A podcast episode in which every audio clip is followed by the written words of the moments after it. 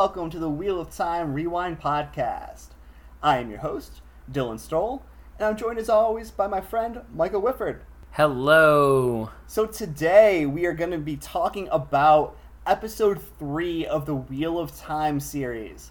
And so, this one here is titled Place A of Place of Safety. As you hear Mike whispering creepily in the background. um, but before we get into talking about the episode there, we're going to run through some formalities first. So if you'd like to contact the show, feel free to reach out at wheeloftimerewind at gmail.com. Or if you're on Reach social out. media, on Instagram and Twitter, you can hit us up at WOT Rewind. We'd love to hear from you guys. Like and share. Yeah, like and share, rate, review, all that great stuff there. Um, so before we get into talking about the episode, Mike and I wanted to talk quickly about something that we found that was very helpful for the series, and that is Brandon Sanderson's a description and breakdown of the first couple episodes that he posted on his Reddit account there. So, Mike, why don't you take this away and talk us through this? Okay, so Dylan, um, it was actually really funny because I was on Facebook just going through some of the different groups and seeing the very mixed fan base, um, divided, I think would probably be the best term for Yeah. it right now. And I saw someone who had posted uh, a link to what Brandon Sanderson had said about, uh, I think, the first episode. And then Dylan just texted me. He was like, "Hey, check this out," and it was Brandon Sanderson's Reddit thread for uh, two episode two and uh, the rest of episode one. And so I was like, "Huh." Read through them, and it was really cool because Brandon Sanderson, as um, a lot of people know, was involved with the series. Uh, with the book series, he finished the books after Robert Jordan passed, but with the TV show series, he was hired on as kind of like a consultant. And so they would run things by him and he would kind of advocate for certain things or he would ask that um, some things get removed or maybe, you know, changed. And it was really neat to see like how he talked about with the first episode um, certain elements, for instance, Perrin's wife and he advocated and i thought this was so funny because we were just talking about this on uh, our last episode there or our previous episode here about how instead of doing or creating a wife for Perrin by having him as Dylan suggested having as Dylan suggested Master Luhhan be the one that Perrin killed. And he said you'd get the same emotional baggage but you wouldn't have quite as much of fallout from it. There wouldn't be quite as much trauma as like killing your wife. And that was something like we had kind of talked about. They could have gotten away with the same thing if they just made it a girlfriend or master luhhan is again dylan right on the money there with that one. And i agree everyone should really go and read this regardless of how you feel about the series so far because somebody who finished the Wheel of Time series, who wrote it, who it's almost as much his baby as Robert Jordan's in some ways. Not saying it's exactly the same or anything like that, but he definitely had as much invest like a lot invested in the series too because he wrote it and he wanted to honor Robert Jordan's legacy. And he has this really great perspective. Like he's like, you know, this is their decision, um, and I'm just here to see it and I'm glad that they take these suggestions from me and implement them and I still think some of the things that they do provide certain um,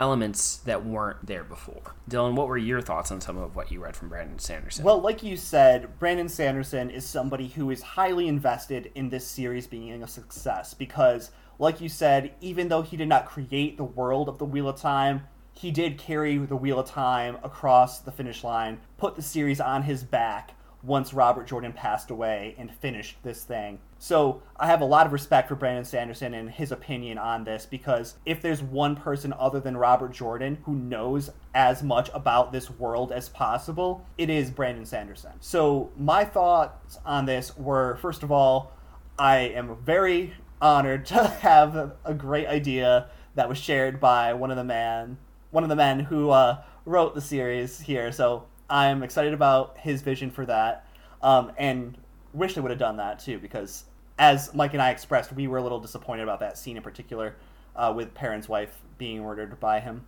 But at the same time, I think the rest of what Brandon Sanderson said is just as important. Where he talks about how this is Rafe's version of the Wheel of Time. This is Rafe's vision for it and the rest of the showrunners over there um, at Amazon and getting this thing made. They were consulting him on some pieces, but they didn't have to necessarily listen to him. Um, like he says that he didn't even see the full episodes until we all did. So like when you take his perspective on things like this, where he was like holding very firm at certain points about like how Moiraine can't strike lightning down from the sky to blow up a raft while this guy is on it, but she could create a whirlpool and have him swim into the whirlpool, but have her stop channeling right away when he starts going towards it to abide by the three oaths. Like those nuances, those differences. That was something that Brandon Sanderson brought to the process of making real Time a television show. And that was something that I think has definitely provided value. Um, I think that what he said about this being its own turning of the wheel, about this being Rafe's vision, is just something to keep in mind as well because we are going to have moments where we might not necessarily agree with what we see on screen 100%. And I gotta say, like, I have a lot of respect for Brandon Sanderson bringing this up in a public place on the internet like this, where these statements will live on forever now. Whether that's to his detriment or not, he felt like it was true, so he said it. And so I have a lot of respect for him sharing his opinions there. But like Mike said, it's on Reddit. If you go there and you search Mistborn, that is Brandon Sanderson's Reddit handle. So, which is another fantastic fantasy book series that he himself wrote. Um, so check that out if you haven't. But if you want to go read his comments for yourself, we highly encourage you to do that.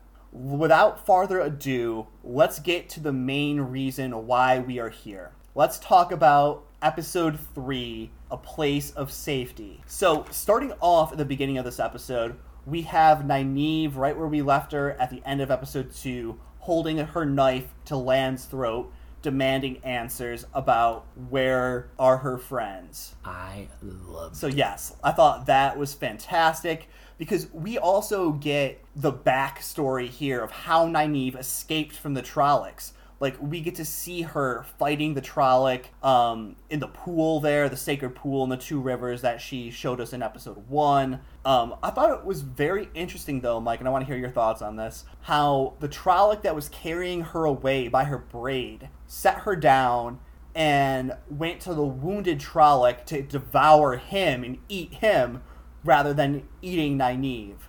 I initially was like, "Oh, that that's kind of odd," but then I thought about it, and like, if you think about the Trolloc one, he's dragging this girl away because he wants to eat her.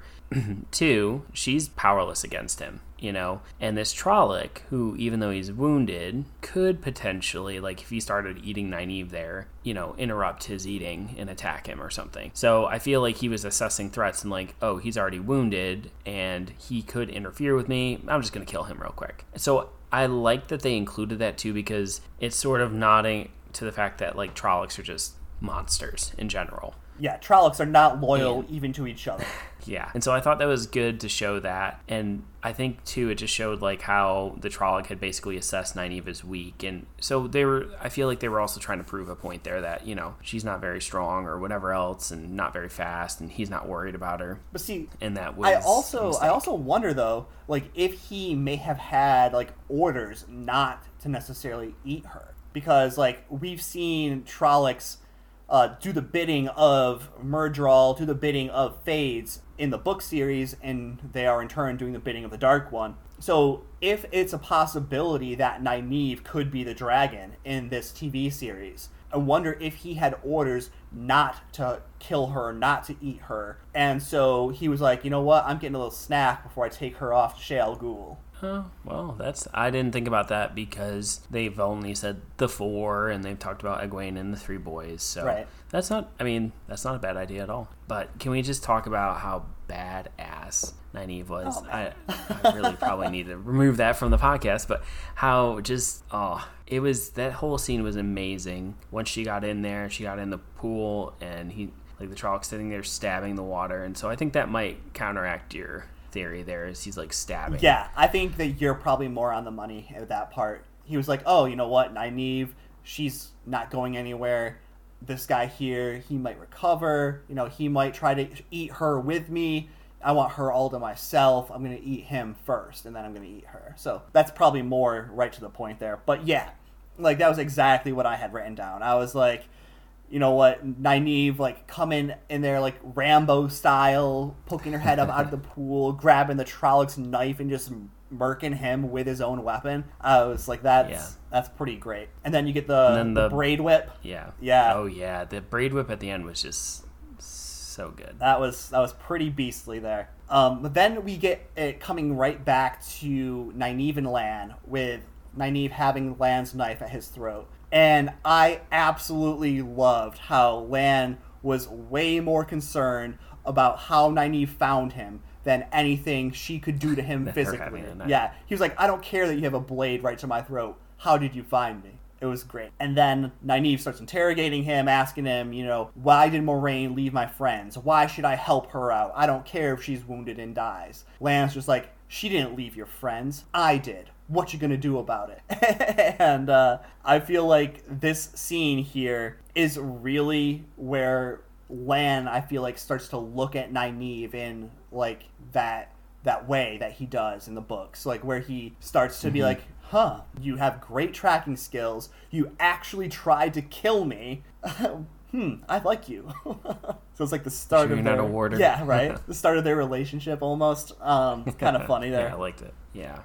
But I, uh, I think it. the injury to Moiraine is an interesting wrinkle. Um, and I think by the end of the episode, we see why I think they included it. Yeah. But it's interesting. I was surprised, though, that Nynaeve didn't immediately like go to help her. And I, I kind of understand why, but, you know, she is a wisdom and she's trying to save everyone. So Yeah. But then we get a cut of Rand and Mat, and I feel like you really start to see the corruption of Mat in this part of the episode where he's walking towards the top of this mountain with Rand and just complaining and complaining and complaining the entire time. And if you compare that to the rest of the series we've seen so far with Mat, Mat has been the voice of reason, he's been the com- comedy relief, he's been the caregiver, and he just seems to not give an F anymore and just wants to go back to the two rivers. And I feel like that's part of the corruption of the dagger with Mat. definitely an interesting change. And we see, I think, more so when they get to the village. I did like the humor here, though. I thought that was really well, really well timed.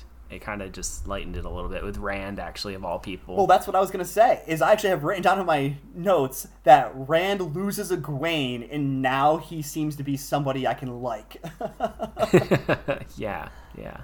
Hmm. But then we get a jump over to Perrin and Egwene, and they look like they are in rough shape. And Which is great. Yeah, it's like exactly what I was thinking because in this hmm. particular part of the book series here, they are freezing cold, they are starving, and they're right now in the series just trying to light this fire so they can try and hold off this army of wolves that apparently is following them and scaring them. So like you see Perrin just like repeatedly trying to be like, I can do this, let me do this, I can take care of you, like striking the rock with his knife. And then Egwene's just over there being like, I'm going to channel us a fire. And so Perrin asks, Did I do that or did you do that, Egwene? So Mike, what's your verdict? Who actually started the fire? We didn't start the fire. Um, no, I think Egwene did. Me too. And I like Perrin's reaction because afterwards he's like, "Oh, I wish he could channel us some food and water." And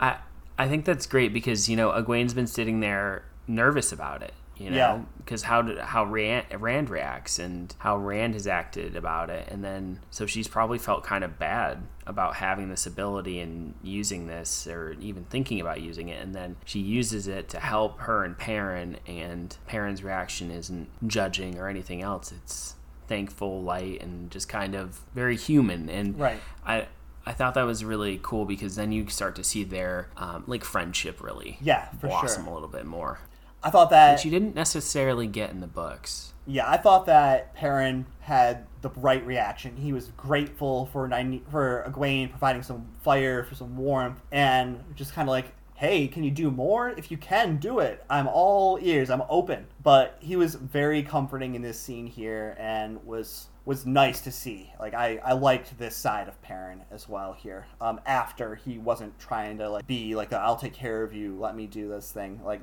again, like he's still clearly suffering from the death of his wife. And I feel like that's going to be something we see with Perrin for a long while. Is just the the suffering that he is feeling inside for having killed his wife. Until we uh, find out that she was a dark friend. I hope we do. I really hope we do. Um, but the next part I want to talk about is when Lan has Nynaeve tied to a tree and is like, "You're gonna help Moiraine, or I'm not gonna let you go." And so he ungags her, and Nynaeve's like, "You're in no position to be making demands because I'm the only one here that can heal, and if you don't do what I say, then you're not getting any." And he's like, "Is that a demand?" She's like, "No, it's a threat." And I'm like, love that is that. great. Like, I love that. Scene. Classic. Nynaeve. Yeah. Their dynamic, Nynaeve and Lands, was so, so, so good. Yeah, I loved watching them together in this episode, and especially in this scene here, where he's just like curiously watching her gather up what he need, what she needs to heal Moiraine and like make this poultice that she's gonna put on her wound. But he's like, she's like, also, I hear warders feel what their I said I feel. Get ready, because this is going to hurt and just pops the the pus filled wound there and just ugh nasty yeah. looking but her wisdom skills were on full display you could tell that lan was feeling it he's like ooh i like that braid um so it also did that did touch on the warders bond as well which we mm-hmm. haven't gotten too much of yet to this point the explanation of what an Aes Sedai feels is what her bonded warder also feels. So that was good to hear. So I want to talk to you, Mike, about Perrin's dream. So in this dream here, Perrin is walking through his forge looking for his wife, and then he like transitions into Ba'alzamon, and then transitions back into Perrin, and then Perrin sees this wolf eating his dead wife's corpse. So what's your interpretation of this? So I know some people have said this is further proof that his wife was dark friend that the wolf was eating her, and I kind of agree. Not because um, she was necessarily a dark friend in real life, as it's as it said in the books a lot of the times, like the wolves don't really care about humans um, too much. Right. But I think in the dreamscape, if Ba'alzamon had brought his wife back as like uh, like sort of a way to manipulate him, the wolves are protecting him, and so that would lead them to do that. And so they're kind of protecting him from her. The other thing that I've seen upset about this scene is it's proof that she's a dark friend, but also that this could be Ba'alzamon trying to turn Perrin away from the wolves by having the wolf eat his dead wife in front of him. Oh. He might be like, "Oh, I don't like these wolves. These are not my friends. They are not my wolf brothers. They are evil. They're eating my wife." Interesting.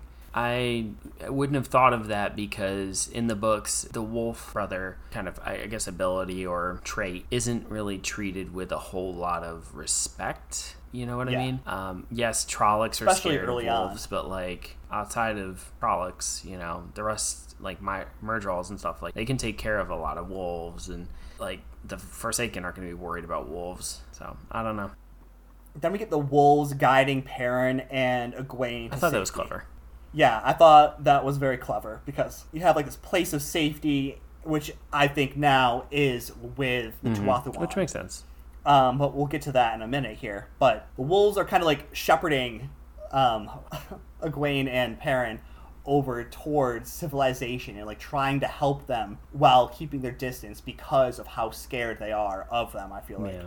So then we have Mat and Rand rolling up into Breen's Spring, and the first thing you see is an Aiel in a cage with arrows pelted all through him here. So I was like, oh, is this foreshadowing or is this like a book call out that we saw from like later on in the series coming into you know season one here. So, what did you think of seeing our Aiel friend, uh, threefold land brothers and sisters in a cage there? Um, we don't really get the reasoning until later on, and I think it's really well implemented. One, it introduces the Aiel. It starts to give some hints. Um, we get later on, and it starts to create a relationship between two characters that I think is really important. And the way it started was really well done in my opinion. But it is definitely a nod to book three. Yes, book two? agreed. 100% agreed. Book it's three, book three.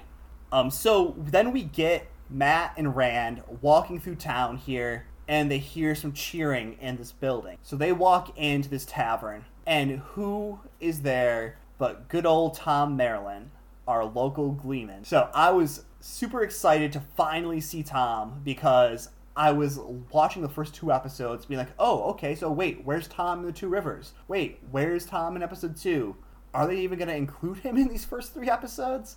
And lo and behold, here he is hiding in Breen's Spring. So before I get into this with you, Mike, the first thing I want to mention is I am super excited because Thom has patches Yes. on the inside of I saw that on my uh, So- watch through last night. Yeah, I saw that and I was just like, oh, so good. I'm glad that they actually included that. So I feel like that is like a subtle call out to his book counterpart who wears like the patchwork cloak, but they're going to have him wear more appropriate, less eye gouging out looking clothing here and just kind of give a nod to it by having it on the inside of his cloak. So I was happy to see that. Um, what was your thoughts, Mike, on the this tavern scene here that we see? Really cool to get like just a plain Jane like tavern scene with a bunch of people, the barmaid or the owner. I couldn't quite get a feel on what her job was. The innkeeper, I guess, the proprietor. Um, she was. I liked her casting. She was really quippy, and her lines Yeah, were she was really fun. good. And when she says, "Oh yeah, Thom's going to be on in a moment," and then everyone turns and the room gets dead silent as he just walks up on stage, the little you know stage, and just starts singing his very depressing, sad song, which I don't know if you caught, Dylan, but was definitely about the dragon. Well, so I have written down in my notes. I'm like Thom's song about Lews Therin? Question mark. Oh yeah, I'm So, definitely I'm glad we had similar uh, opinions on that. similar yeah. vibes getting off and that. Yeah. I like that he played that because and he just got off stage and the entire room is silent the entire time and everyone's just like so depressed or just caught in this just like awe. Caught in his spell. Yeah. And then, you know, the innkeeper breaks it. So, you gonna cry or you want another round? And I thought Yeah. it just kind of clicked back into life. I thought that was really well done, even though his he wasn't like amazing, an amazing singer, and in terms of like if you compared him to some famous singers, I suppose he still was. It was still really well done. No, I really liked that scene as well, and I, like you, was like, wait, is this song about Lews Therin Telamon? Is this song about the dragon? And it 100% is, and I'm sure we'll learn a little bit more, at least I hope we will, about Thom's connection to male channelers and why he valued, or why he would sing a song like that. But you'll notice he had no harp, no flute, but he's playing a mean guitar. So I am okay with that. I think Thom is still Thom, and as long as he's still his own personality, that is the part of Thom I am most caring about. Um, but what were your thoughts, Mike, on the changing of the instrument? You know, maybe it just was an instrument he chose to use in this town because it was just a crappy town, but it wasn't a. it, he doesn't have very many fond feelings towards this town. Well, also maybe the actor who plays Thom can actually play the guitar. And so if that's the case, then it to me it would make a lot more sense to have this actor who clearly can act, mm-hmm. who can sing quite well, and if he can also actually play the instrument you're going to Makes it a have him perform with. It makes it way more authentic. So yeah. Um, so the next part I have written down here is that Mat is like visibly changing. He's much more sullen, Yeah. and even Rand notices. And it's almost like Rand and Mat swapped personalities now. Yeah, a little bit. I'd agree with that. Um, and I thought I did like that interaction with Thom Merrilin where he sat down and after Mat had gotten his purse stolen and, you know, sort of gives him a lesson there. And that interaction was really great. And Rand's just like, sit down and kind of joking about it. Yeah. Like, it was good. So I also want to just like comment on the uh, the wood chopping bit there with Rand and Mat and how Rand was like, you know what, I'm gonna do this all myself. I'm gonna. You never want to do any work anyway. I'm gonna do what I need to do to like take care of us. So go do whatever you want to do here, as you always do. And so Then Mat goes inside and he's like, I'm gonna beg, borrow, or steal to get home. I don't care. And I'm just like, no, no, no, no, no. This is not what I want to see because it's just, again, perpetuating the bad parts of the choices they've made with Mat so far in this series. And I, I really wanted to continue to see growth with him and not delve back into the parts I did not like about him in the first couple episodes. But I feel like we're so- we're not at mm. you know it's only been two episodes, and so I don't think we're going to see that growth, and especially now that he has the dagger, until that's um, kind of disappeared. until that's And I really Yeah. like how he one he hasn't shared it with anyone. He hasn't shared it with Rand at all. Yep. And two, you know, he's sitting there like, I need all this money to get home, and doesn't even like contemplate or think about it.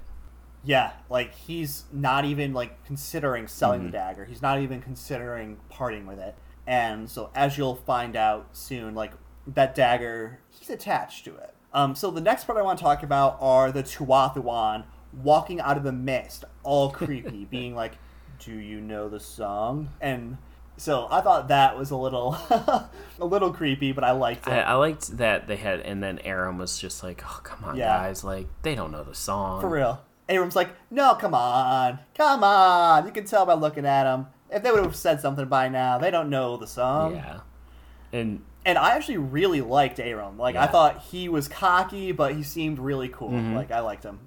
And you could see him Googling Egwene a yeah, little bit. the older Tuatha'an too. Um, I forget the grandmother's name there. Um, it's like Rain and Ayla. Yeah, I think it's really Or interesting that Isla. Ayla or Ala or yeah, whatever her name is, she kind of took more of the the like more of the role there than um Than Rain? Yeah, than Rain did. Agreed. And like that's something like we're gonna see a lot of in this series. I feel like is just like Wheel of Time in general is a series about very strong and powerful women, and I feel like the show is taking it up even another notch Yeah. to make it very clear that this show is highlighting just how strong and powerful women can be given the situation here. Um, so the next part I want to talk with you about is how Gwaine and Perrin, as soon as they get like the okay, just start downing their food, and I just couldn't help but like laugh out loud when that part happens. Me too.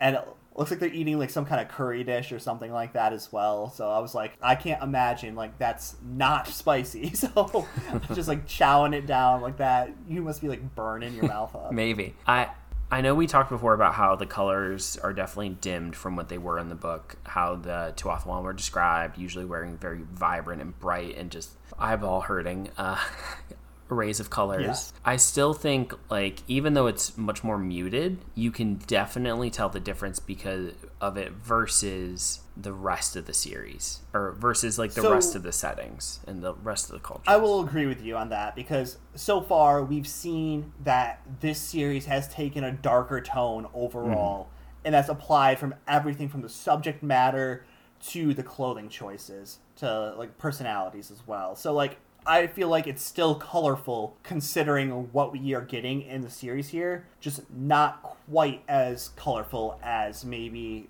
I've pictured it as it was described from the books here. Um, the other thing I will bring up here is we've seen a lot of diversity so far in every single casting that we've gotten. Like we've seen it in the Two Rivers, we've seen it in Breen's Spring, we've seen it with the Tuatha'an and the White Cloaks. The one piece I'm a little bit nervous about is the Aiel when they actually get revealed because of how isolated that whole community is. And I understand seeing this in the Tuatha'an because the Tuatha'an are the traveling people. They go around all over the place and they will take anyone who wants to be among them among them and like adopt people into their society. So it makes total sense to see the diversity in the Tuatha'an. But I'm just hoping when we get to see the Aiel for real that we get something that is maybe a little bit more homogenous just because of how absolutely isolated that that um,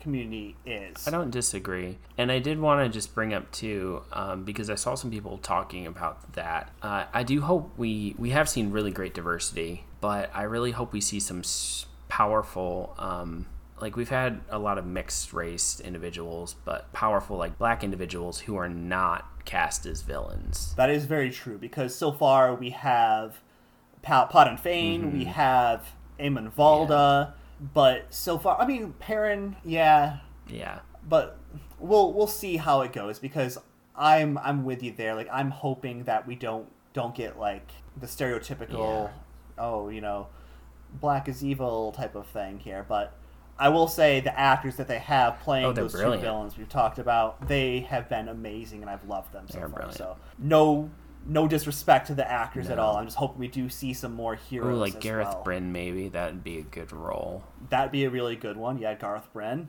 for sure. Um, but the next part I want to talk about, getting back to the actual series that we are seeing right now, after that little aside there, um, is we see Rand has a way with the ladies because not only does he have Egwene going on in his life here, he is flirting, he is getting flirted with, and the barmaid here, Dana, I got her name Oh, thank you. um, here. She she uh, is definitely feeling our uh, our fiery redhead. yeah, she is. She's all about that Rand life until she goes in for that kiss, and he's just like, "Oh, wait, no." Oh, and then we get. Oh, this was So before probably we, my before favorite. we get into this, Mike. I, I'm getting ahead. Yes, I know. Sorry. Yes. Okay. So um, we then get a little break in the romantic life of Rand to go and see Mat trying to steal from the dead Aiel. Which, again, you know, I'm just hammering this home. I don't like parts of this side of Mat, but this part here I'm okay with because of the corruption of the dagger. How this is like twisting his mind and making him single minded about money. Give me more money. I need mm-hmm. more to get home or whatever else I need it for. I just need money. But I love this scene with him and Thom because you see Thom not approving of Mat looting this dead body. He's like, I'm not going to even dignify this with a look. I'm going to turn my back on you. Let me know when you're done, and we'll talk then.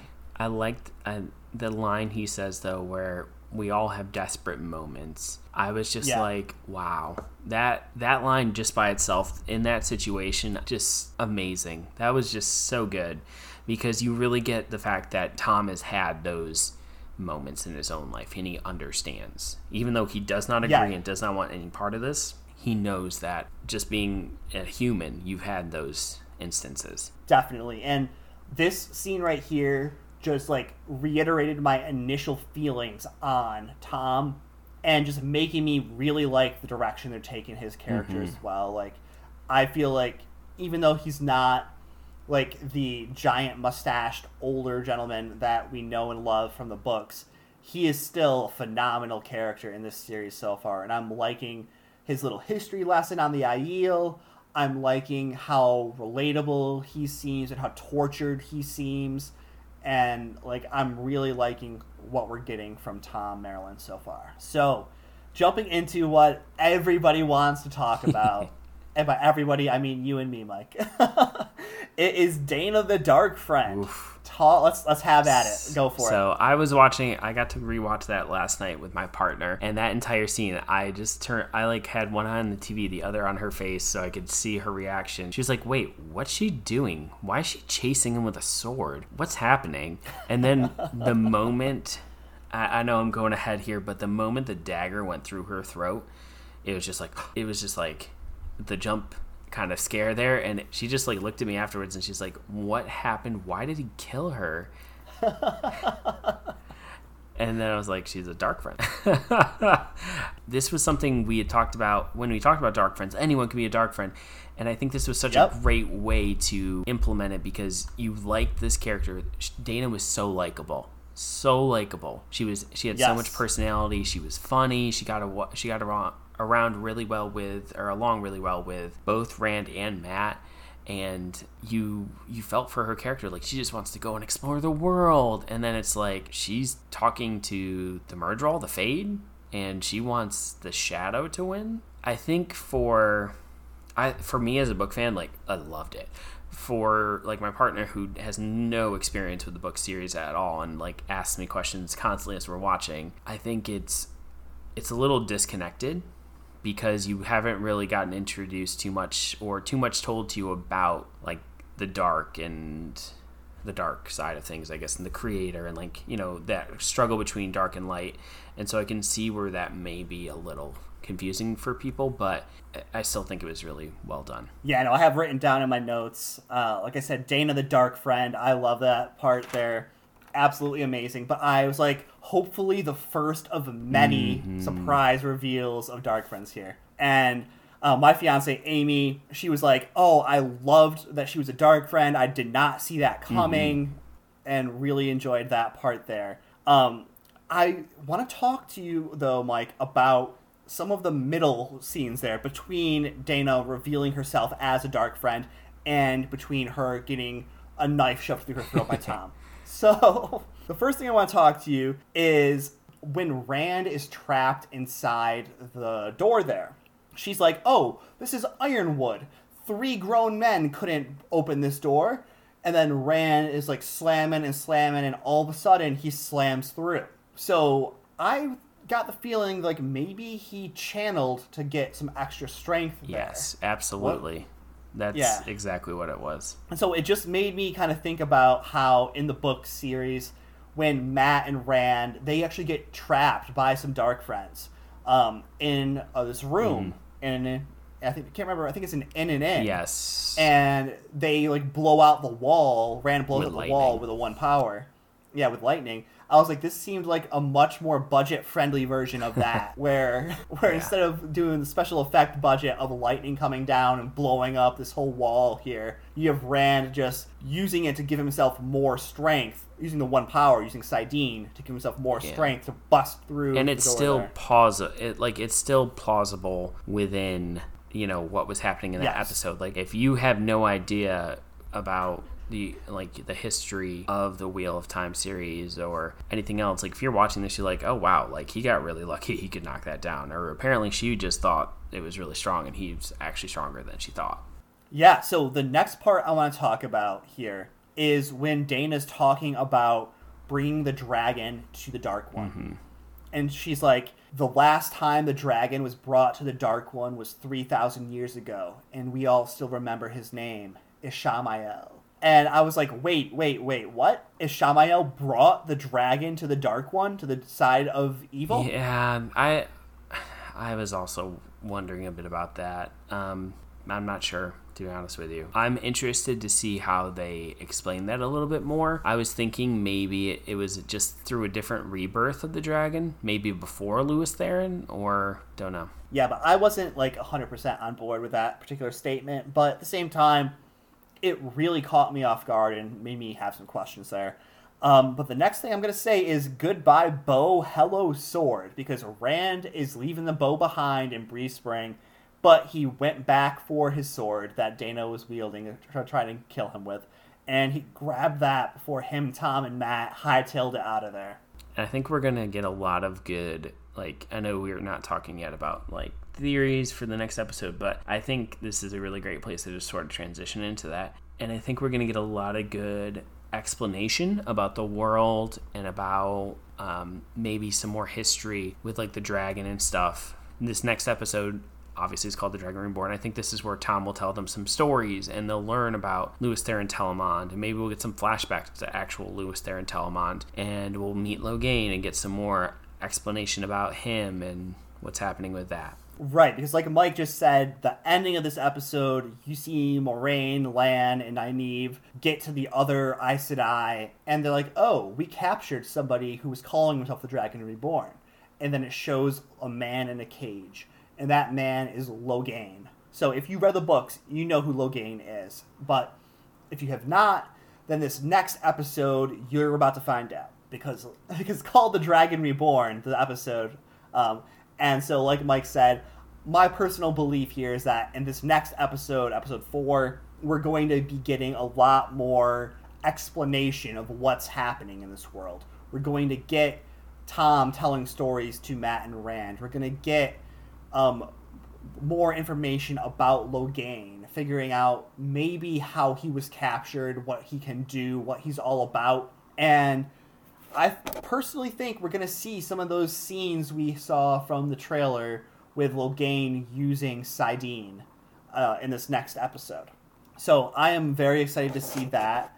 Um, I would be thrilled if we actually get some flashbacks to Lews Therin Telamon. Um, to see the dragon in action. Mm-hmm. I don't know if we're gonna get that.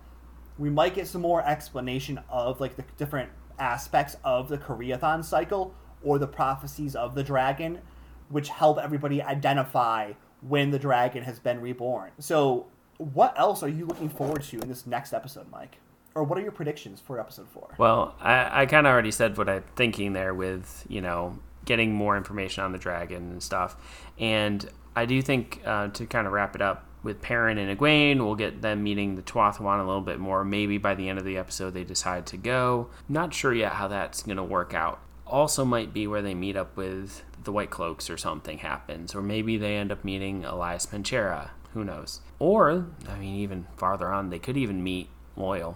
Yeah, and I mean, what my belief is as far as Egwene and Perrin, because they are going to be in this next episode. There's no getting around that. Mm-hmm. So, what is going to be their story? My belief is that we're going to get them leaving the Tuatha'an, having another run in with the White Cloaks, and then the White Cloaks remembering them from earlier because Valda's like, I never forget a face, so I'll see you again. Mm-hmm.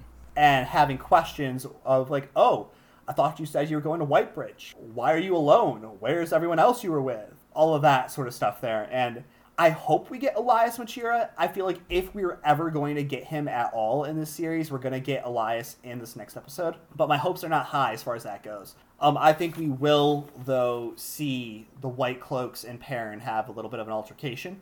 Um, I also feel like the rest of our friends there, like Mat and Rand and Thom, they might get to Whitebridge. Yeah. Uh, in this next episode here, um, I don't. I don't know like if everybody is going to come together and meet in Whitebridge here um, in this in the show because that was what Caemlyn served as in the novels was the the point where everyone got back together. So I think if it is Whitebridge that they use for that, then um, Mat and Rand might start learning some Gleeman tricks from Thom as well. Like I would think that'd be really cool to see like some acrobats, some tumbling happening, as well as like maybe starting to teach Rand how to play the guitar or other things like that. And I think again we're gonna get a lot more like world building in this next episode and a little bit less character development. Great. On there. All right, well, that's all we have for you for this week here.